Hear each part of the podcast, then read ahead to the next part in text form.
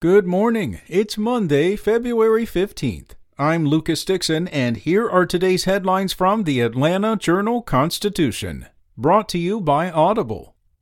Our top story The new year has presented Governor Brian Kemp with dire political challenges. His approval ratings have plummeted over the past year, in large part because President Donald Trump blamed him for his November election defeat.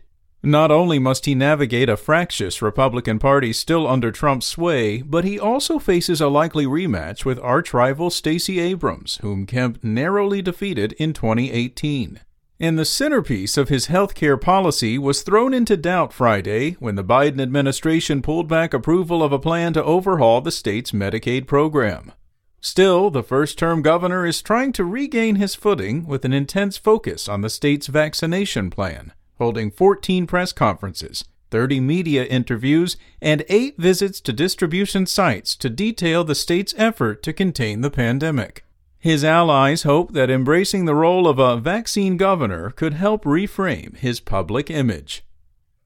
In virus news, President Joe Biden recently interacted with small business owners in Atlanta to understand how his administration can help more people during the coronavirus pandemic.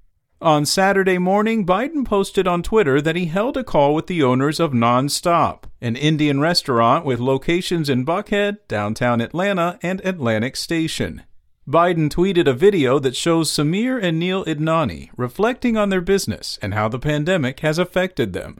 As small business owners during the pandemic, every day is an open question, Samir Idnani said.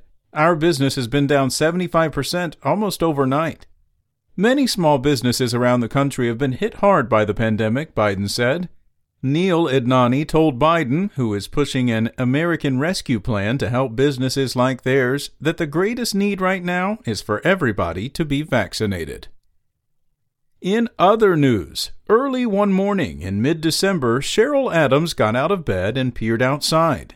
The fog that obstructed her view of the industrial plant in Colbert, less than a mile from her front door, was now moving in a different direction.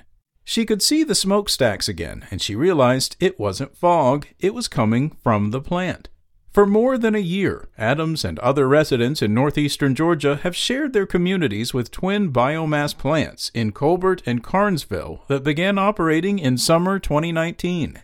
Biomass, burning organic material such as wood or animal waste to generate energy, accounted for only 1% of electricity generation in 2019, according to the U.S. Energy Information Administration. In Georgia, almost half of the 9% of energy that comes from renewable resources is biomass. And finally, tens of thousands of uninsured Georgia children could gain a pathway to health coverage under a House bill moving through the General Assembly.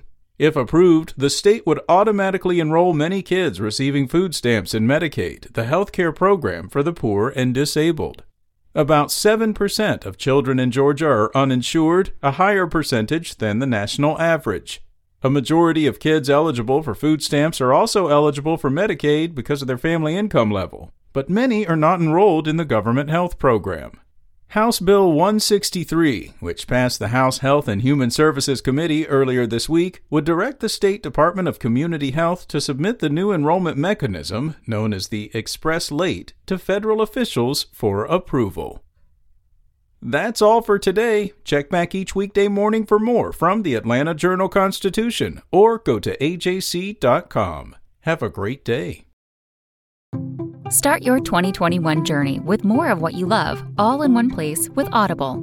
The Audible Plus catalog gives you access to thousands of select audiobooks, podcasts, Audible originals, and more. So whether you're looking to be informed, entertained, or just laugh a little more this year, enjoy 2021 with Audible. And your first 30 days are on us when you sign up at audible.com.